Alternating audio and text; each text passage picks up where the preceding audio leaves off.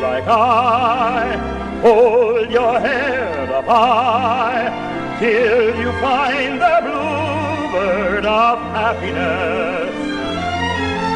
You will find greater peace of mind knowing there's a bluebird of happiness. And Welcome back to the Philip K. Dick Book Club. In each episode of this podcast, I look at a work of Philip K. Dick, or in the case of the novels, I look at it bit by bit, chapter by chapter. Uh, currently, I am examining Dick's 1962 novel, the Hugo Award winning novel, The Man in the High Castle. So, I introduced this book in the previous episode, so I don't want to cover that again, but needless to Needless to say, this is a major, big turning point in Dick's career. Not only did it win him this the the Hugo Award, but it really opened up uh, a period where he really committed to writing science fiction, and he would write that uh, write some of his greatest novels over the next seven eight years. There are only fifteen of them into between 1962 and 1970, and um, I'll be covering all of those books in the upcoming weeks. But right now, we need to make progress in my review and my comments on the Man in the High Castle. If the last episode is any any um, barometer for how this is going to go, it's going to go slow. I, I, took almost an hour to look at just two chapters. Of course, I also introduced the book a little bit and and talked a little bit in the introduction about this uh, transition in Dick's career. But still, um, this is the kind of book where you can't just do a real plot analysis because there's not much of a plot in the book. But what you really need to do is is examine it almost line by line, scene by scene, and actually examine what Dick is trying to say in each character interaction, in each uh, theme, in each event is significant. Now, overall, the theme of of this book, which is really interconnected stories of different characters doing different things in a world in which the Nazis and the Japanese won the Second World War, where the Axis won the Second World War, and the United States is occupied partly by the Japanese and partly by the Nazis.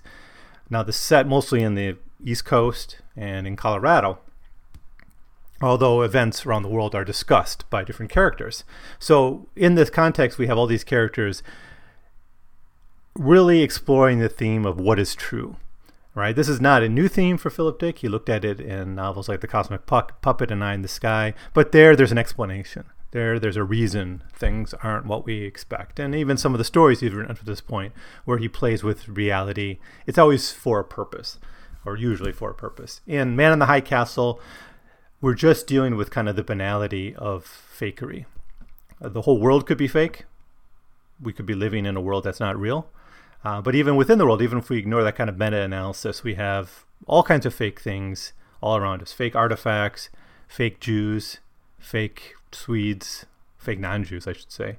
We have people darkening their skin to be fake Japanese. Uh, we have Japanese using Chinese philosophy, kind of becoming fake Chinese philosophers. So we have all these different layers of kind of pers- the, the, the dilemma between perception and reality, where our perception is always failing us.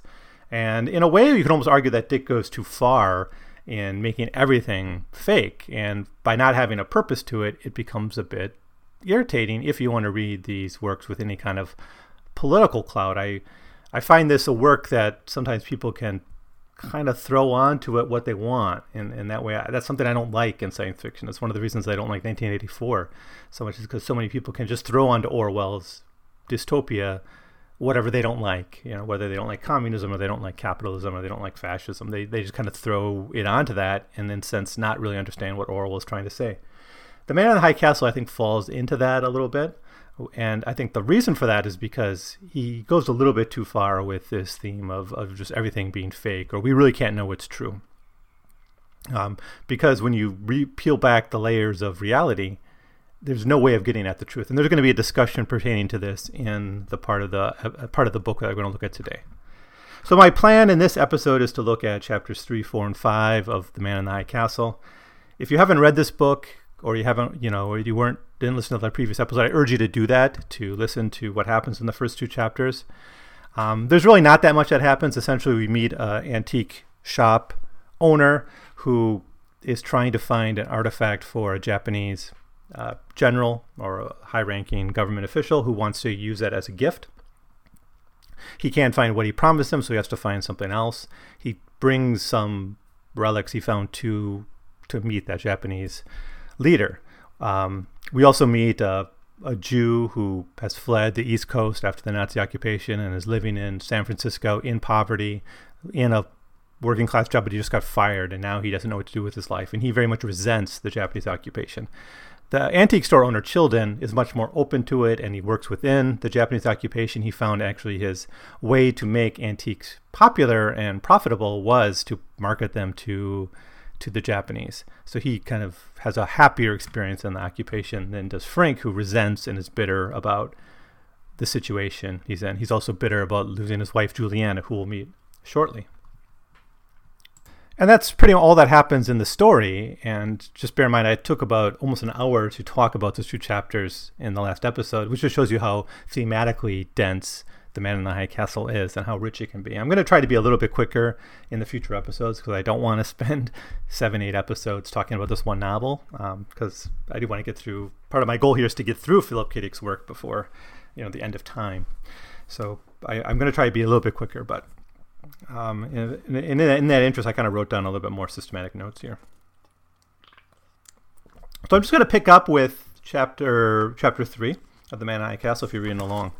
Now we meet someone who was mentioned earlier, uh, Juliana Frink. This is Frank Frink's wife, um, and she is living in Colorado at the time, and she has a job. And after work, she's taking a shower. Well, she went to the gym, the place called Ray's Gym, so she's working out, and she's actually quite good at kind of martial arts a little bit. She learned something from the Japanese, and this helped her survive the Japanese occupation. And that's referred to a little bit in her conversation with other people. And someone asked her, like, "You were out west, out, out west. How was that?" And, she comments that you know you had to, you know, you kind of have to protect yourself when you're out there. Um, now things seem to be a little bit better when we look at it from the perspective of children and others, but there does seem to be a a layer of violence in the world that Juliana's character allows us to have access to. And I think that's an interesting conceit by Philip Dick that it's usually the women who are aware of the violence just hovering under the surface of a system that, from a male gaze, may not seem particularly violent to them. Although it's, it's just kind of hinted at at this part of the story. So she she's taking a shower because before she wants to basically go home after working out in the gym she considers suicide at this point, and we see an example here, one of many, of how Japanese aesthetics, Japanese philosophy, the kind of the East Asian way of looking at the world has infiltrated the people living in the western part of the United States. She says, Didn't Diesel throw himself out of the window of his stateroom, commit suicide by drowning himself on an ocean voyage? Maybe I ought to do that. But here there was no ocean. But there was always a way, like this in Shakespeare, a pin stuck through one's shirt front, a goodbye, Frank. The girl who had no need marauding homeless from the desert walks upright in consciousness of the many pinch nerd possibilities in the grizzled, salvinating adversary. Death, instead, by, say, sniffling car exhaust in highway town, perhaps through a long, hollow straw.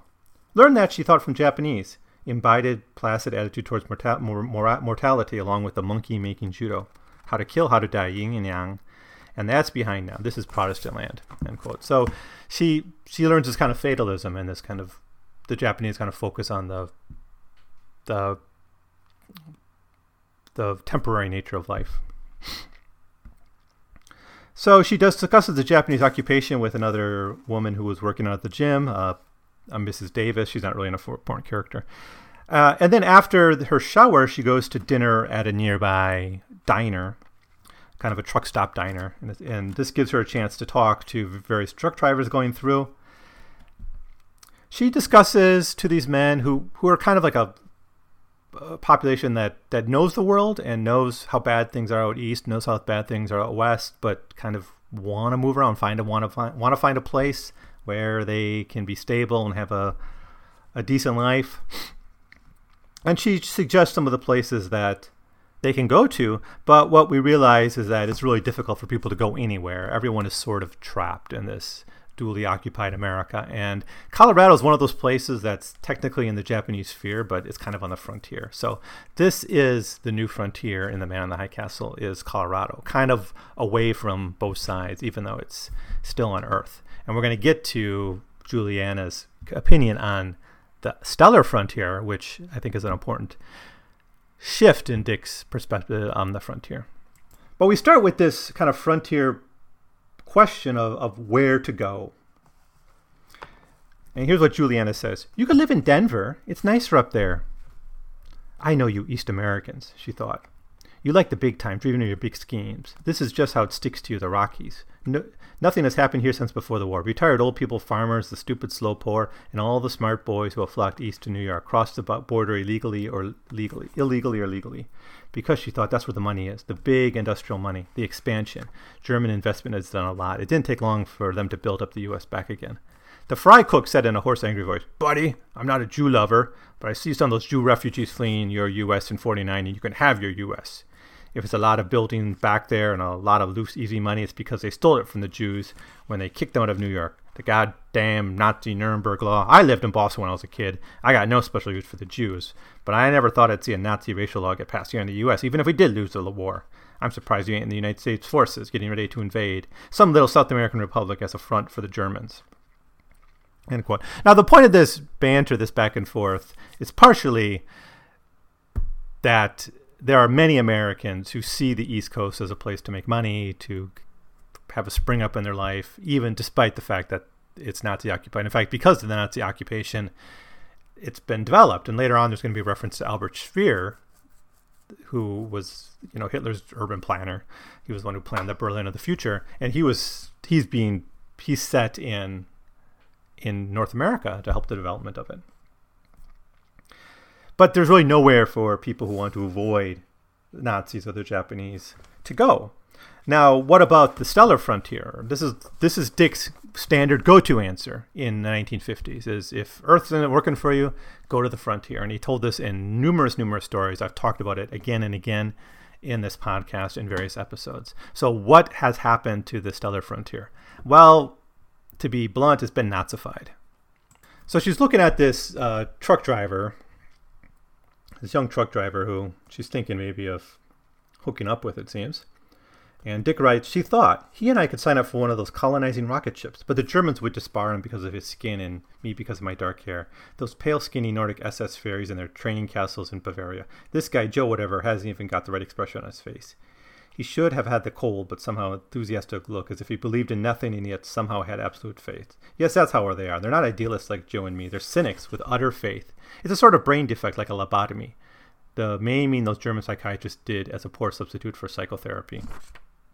So what is she associating here? She's associating the frontier with this kind of banality, the lack of idealism. So that's the point. The the frontier push is in a context of, of really no idealism or imagination or dreaming of new worlds. It's just to go forward for its own sake, right? I've I just read Kim Stanley Robinson's novel Aurora, and in that novel, it's about a generation ship that has to go back to Earth. And when they go back to Earth, they learn that the ancestors who sent them out and the people still on Earth to that point are just expansionists for the sake. They just see it almost like the biological purpose of man to expand. It's it's not really to you know, for a rebirth. It, it's just kind of a mad expansionism.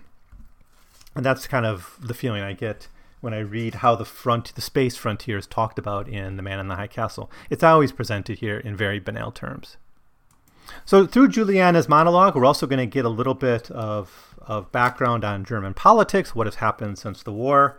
Um, it seems Hitler had syphilis. Hitler lives, of course, he survives, but he's still alive, but he's like in a nut house or a some kind of sanitarium because he's gone insane from syphilis. And then Juliana makes the point that this is probably explains the Nazi politics, and she says the present day German Empire was a product of that brain, meaning Hitler's brain. The current ruler of Germany is a man named Herr Bormann.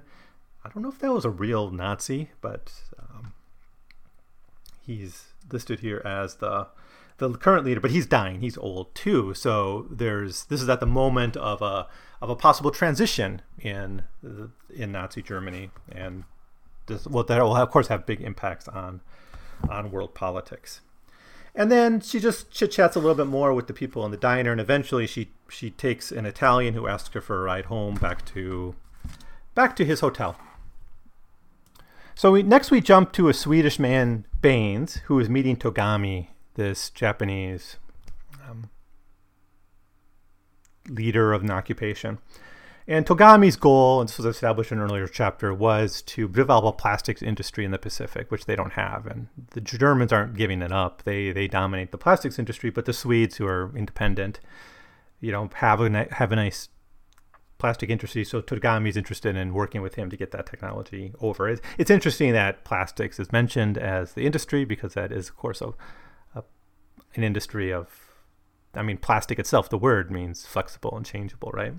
and you know it can make anything. It's an ideal industry for for making false replicas and fake cheap toys and things like that. The kind of stuff that Dick did not seem to like very much.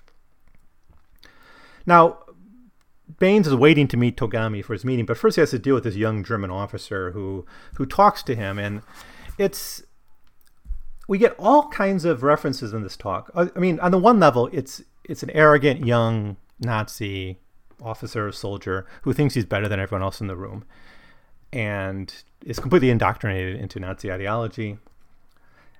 And so he's kind of just an odious, annoying character. But, you know, we get again and again in this conversation examples of perception not meeting up with reality. For instance, the young German officer speaks immediately in German because he assumes Baynes, as a white man, would speak German. And Baynes says, I don't speak German. I'm Swedish. So again, we got like the perception that he's one of us is proved to be false. And then they talk about plastics. Plastics is, you know, industry about manufacturing things. They discuss, um, what else do they discuss? Oh, eventually Baynes announces, you know, he's very confident here because he announces to this officer that he's a Jew. And he says, you know, basically, I I'm faking not being a Jew, but deep down I'm a Jew. And he says, you would not have known because I don't have any physical way appear Jewish. I've had my nose altered, my large greasy pores made smaller, my skin chemically lightened, the shape of my myself changed. In short, physically I cannot be detected. I can and have walked in the highest circles of Nazi society, and no one will ever discover me. And and there are others of us. Do you hear? We did not die. We still exist. We live on unseen. And the German officer threatens him with arrest, and he just says, you know, there's nothing you can do about me. I'm too powerful. I'm too well connected, and all that. But that's another example of, of perception not meeting the reality.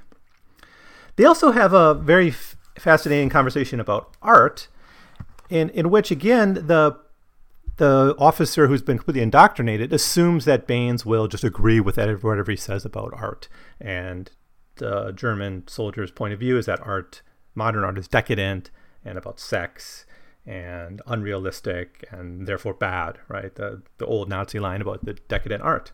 And then Baynes just replies how much he likes modern art.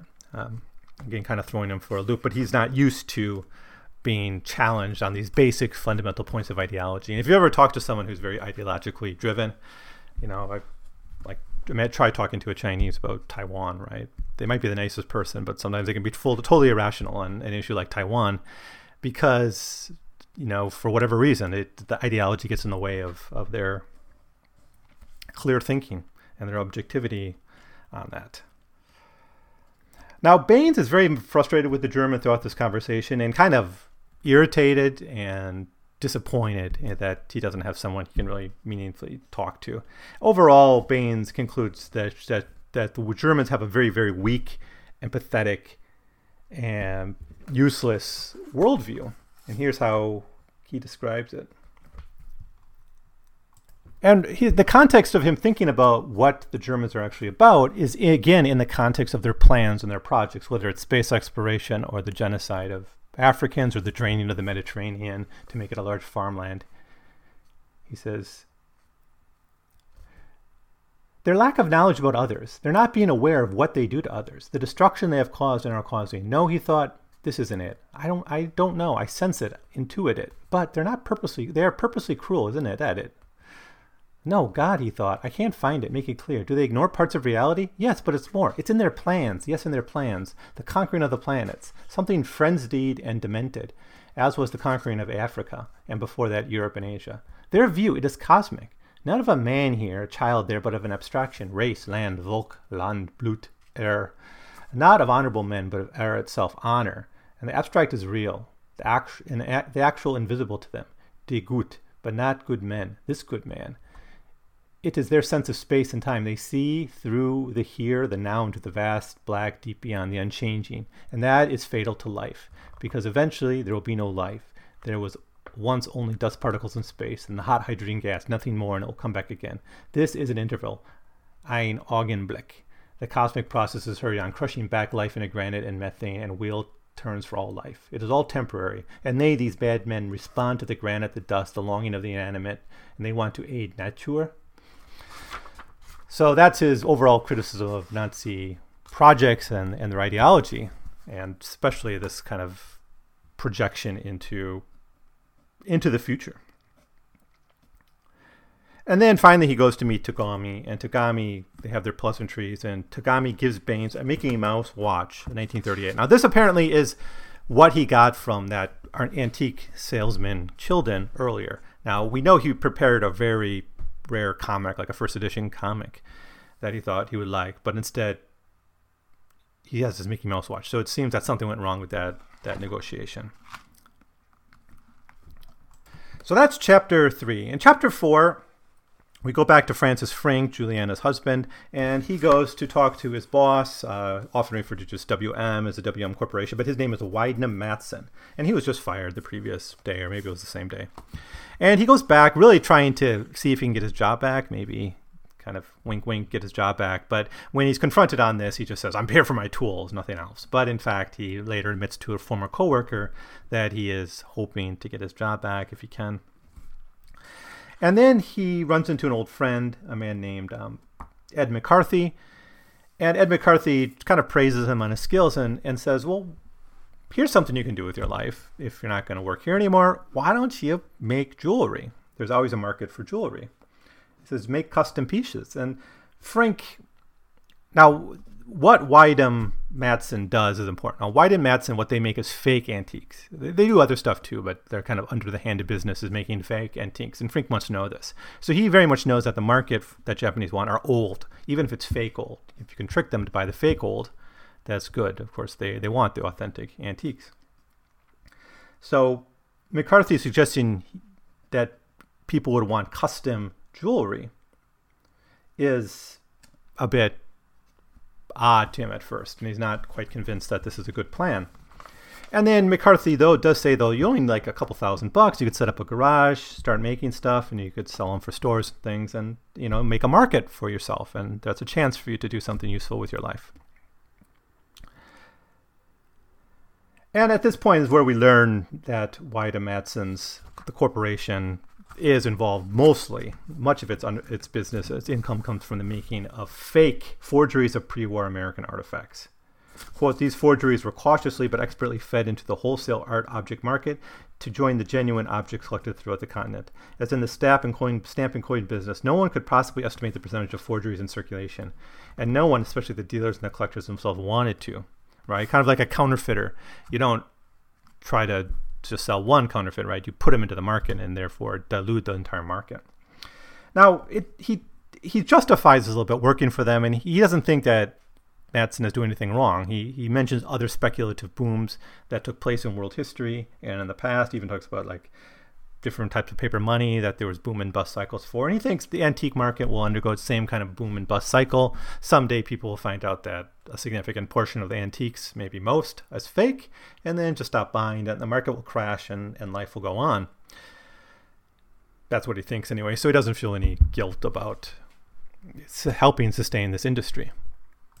Now, interestingly, McCarthy accuses Frank when he resists taking, you know, taking up this opportunity that Frank has internalized the Nazi view that Jews cannot be creative and can only exchange. And uh, this kind of challenges Frank to maybe take the idea seriously. And so he goes back home, and what does he do? But, refer- you know, he consults the the Book of Changes, the I Ching, which he does for all major life decisions in his life, and he gets the hexagram for peace.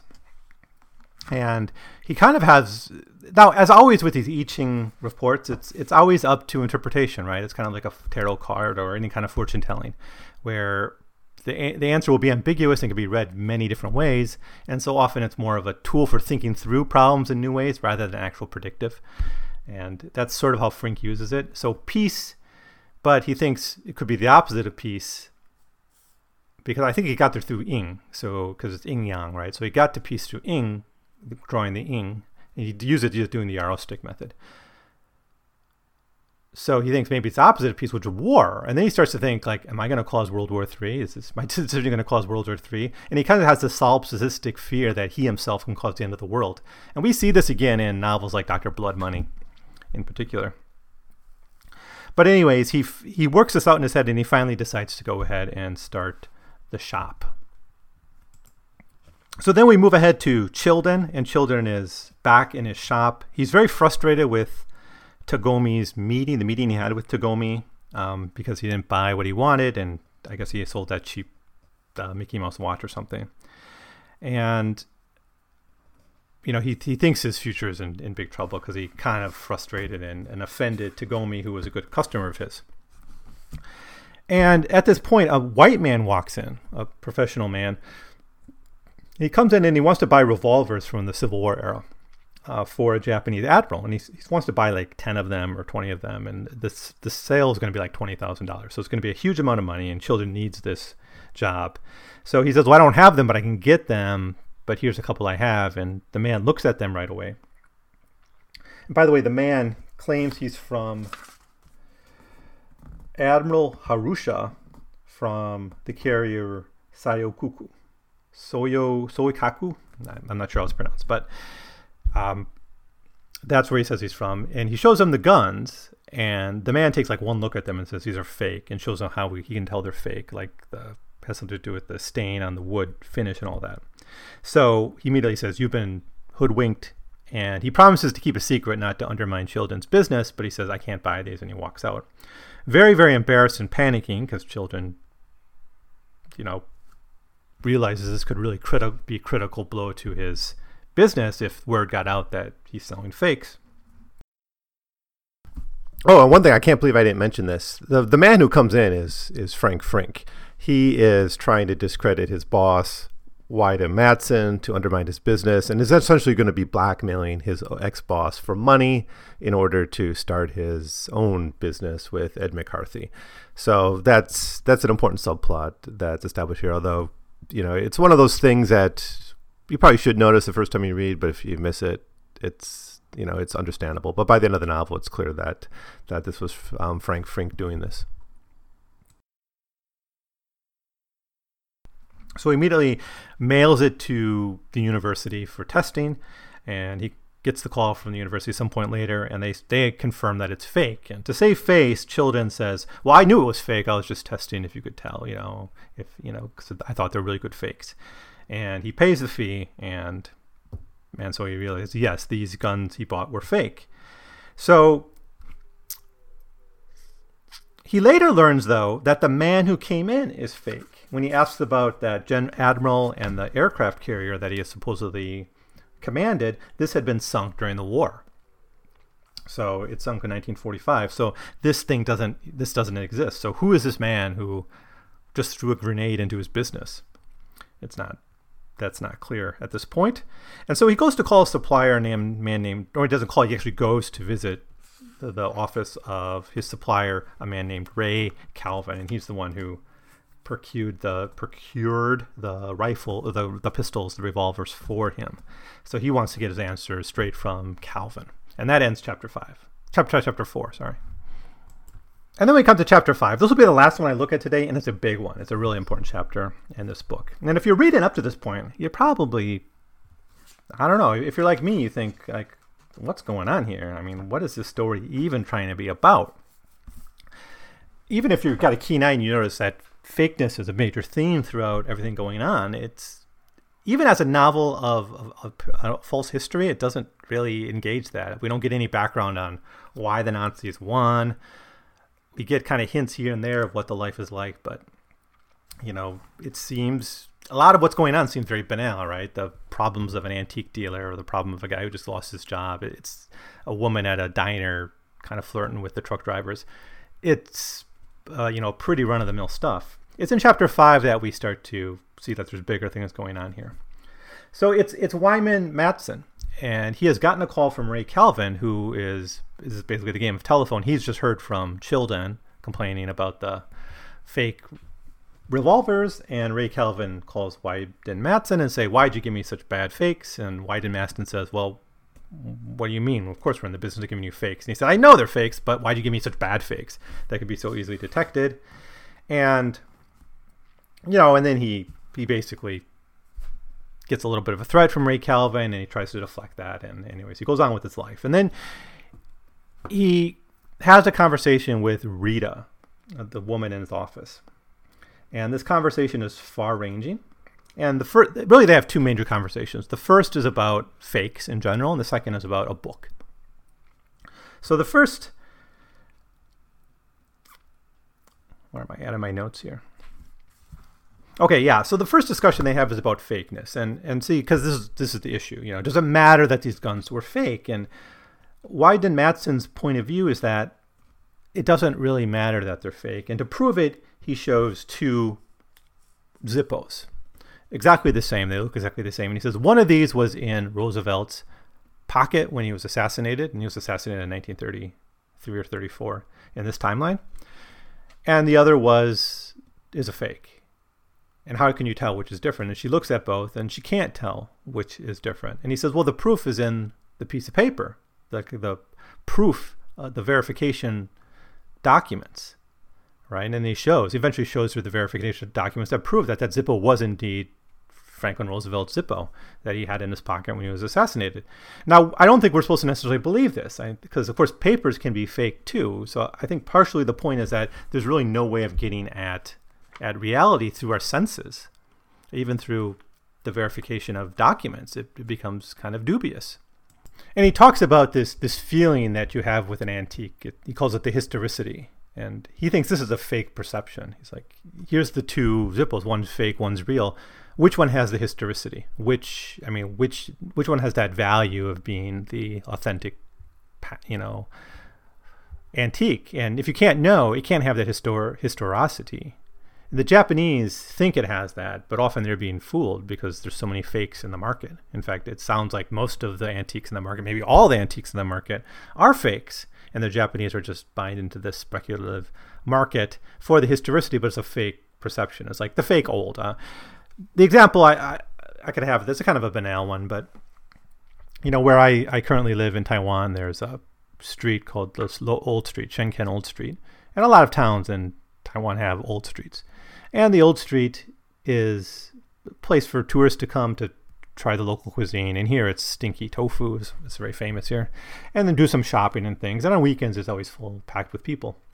And it looks old. It really does look like an old street. But it was, of course, made 15 years ago, remodeled 15 years ago. So it's new, new old, right? But you still walk there and you kind of get this sense that, yeah, you're kind of in, you know, 19th century Shenkeng but in reality, you're in a completely modern commercial env- environment. And th- that's kind of what Matson's get Wyndam-Matson's getting at here with this concept of historicity and the falseness of it. That it's, it's all just in our minds, essentially. And he concludes a Colt 44 is a Colt 44. Nothing to do with bore design, not when it was made. It has to do with, you know, and he doesn't really answer, but it, it has to do with, I guess, how it's perceived. And that's what matters, right? So all up to this point in the novel, we've been experiencing all these false realities, right? And I think what Wyndam-Matson is saying, and maybe this is what Dick is saying, is what matters is how it's perceived and how it's experienced and how it's interacted with. It doesn't matter what it really is. So then they talk about this book, and the book is called "The Grasshopper Lies Heavy." And Wyndam-Matson is actually Rita recommends that Wyndam-Matson read this book, "The Grasshopper Lies Heavy." And this book was banned in the East Coast, but it's and pretty much throughout the United States, but there's more copies of it floating around the West because the Japanese aren't as serious about censorship or whatever.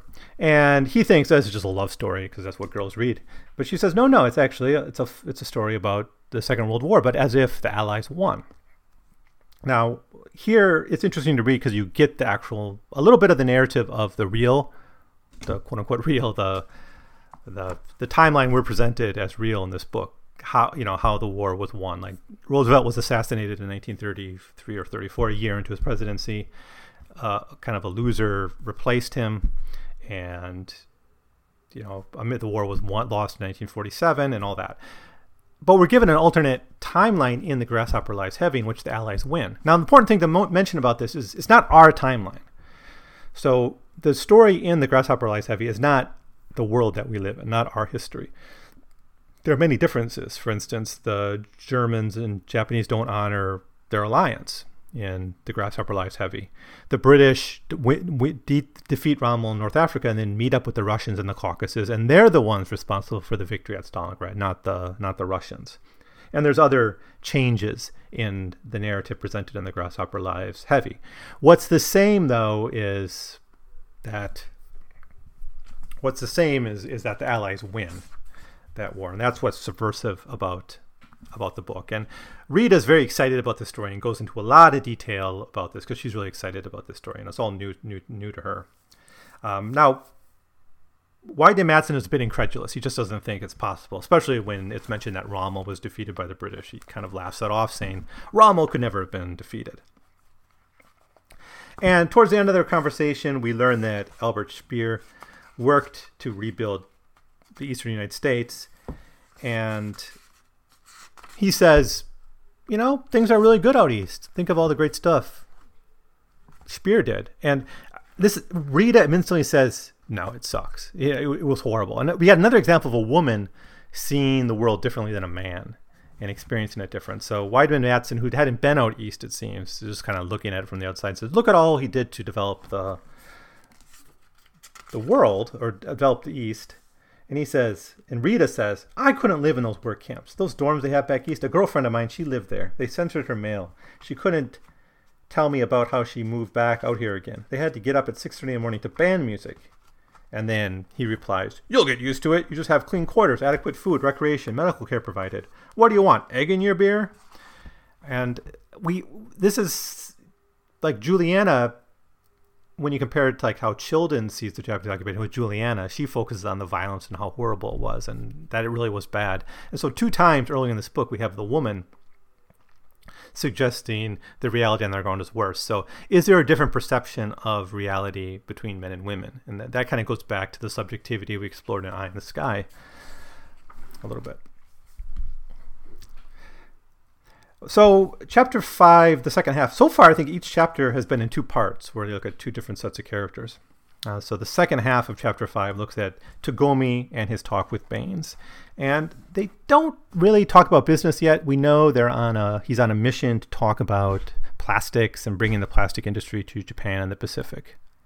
But mostly they're chit chatting. They talk about the I Ching, and Tagomi really praises the I Ching and what stating what an important text it is and also talks about it as a living document because everyone because it kind of developed over time with commentary and thought and of course everyone who uses it interprets it in new ways and then the question is you know does the bible do the same thing? Now, the bible's kind of more got harder edges i guess is the point but the I Ching is kind of a living document that can change with its times and everything.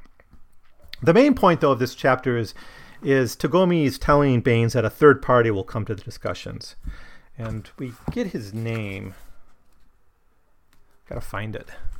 Yeah, his name is Shinjiro Yatabe, and they're gonna wait for him to come to be here at the talks. And he's basically doing this as a favor. This is a man who used to be rich, a, a rich businessman, but he fell in hard times and he's living on a government pension, but that income is very little. So Tagomi gives him these kind of consultant jobs for some extra income from time to time. But it's but he can't really report that. He can't officially be there because the pension committee or the pension people will know that and then dock his pension or whatever. So Tagomi's trying to do him a favor, but the implication is that he's not going to be very necessarily effective in the actual meeting.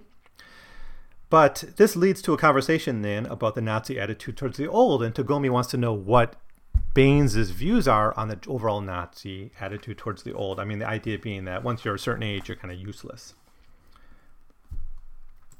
And then Tagomi talks a little bit more about his time in China and, and how when he was in China in the closing years of the war, the Nazis wanted the Japanese to kill all the Jews in China, and he refused. And the Japanese government refused to send the Jews to be killed, saying that it's kind of against our principle of humanitarianism. And there's a lot of hints throughout here that the Japanese occupation is just nicer and more than the Nazis. And maybe that's always by contrast, right? Because the Nazi rule is presented here so horrifically, you know, genocide all over the world, uh, ecological devastation, mad urban planning for no purpose. But anyways, they, they, they, they talk about the Nazis this way. And, and Baynes, of course, is not really pro Nazi, so the conversation goes fine. Uh, there's a funny little scene here, too, where one of Tagomi's underlings tries to practice Swedish with Baynes, but botches the word so badly, Baynes doesn't understand what he's saying, and it's really kind of embarrassing.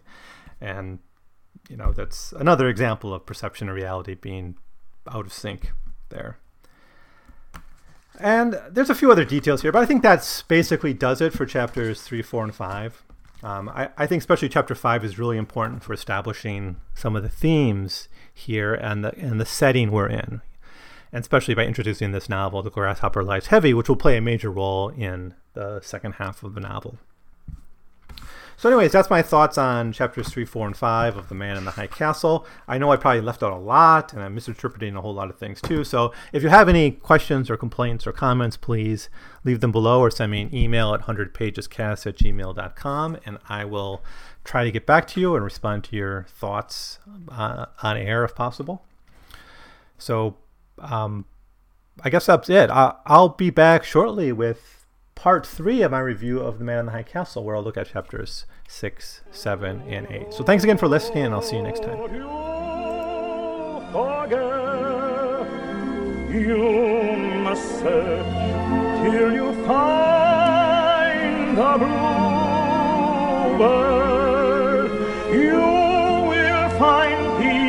and contentment forever if you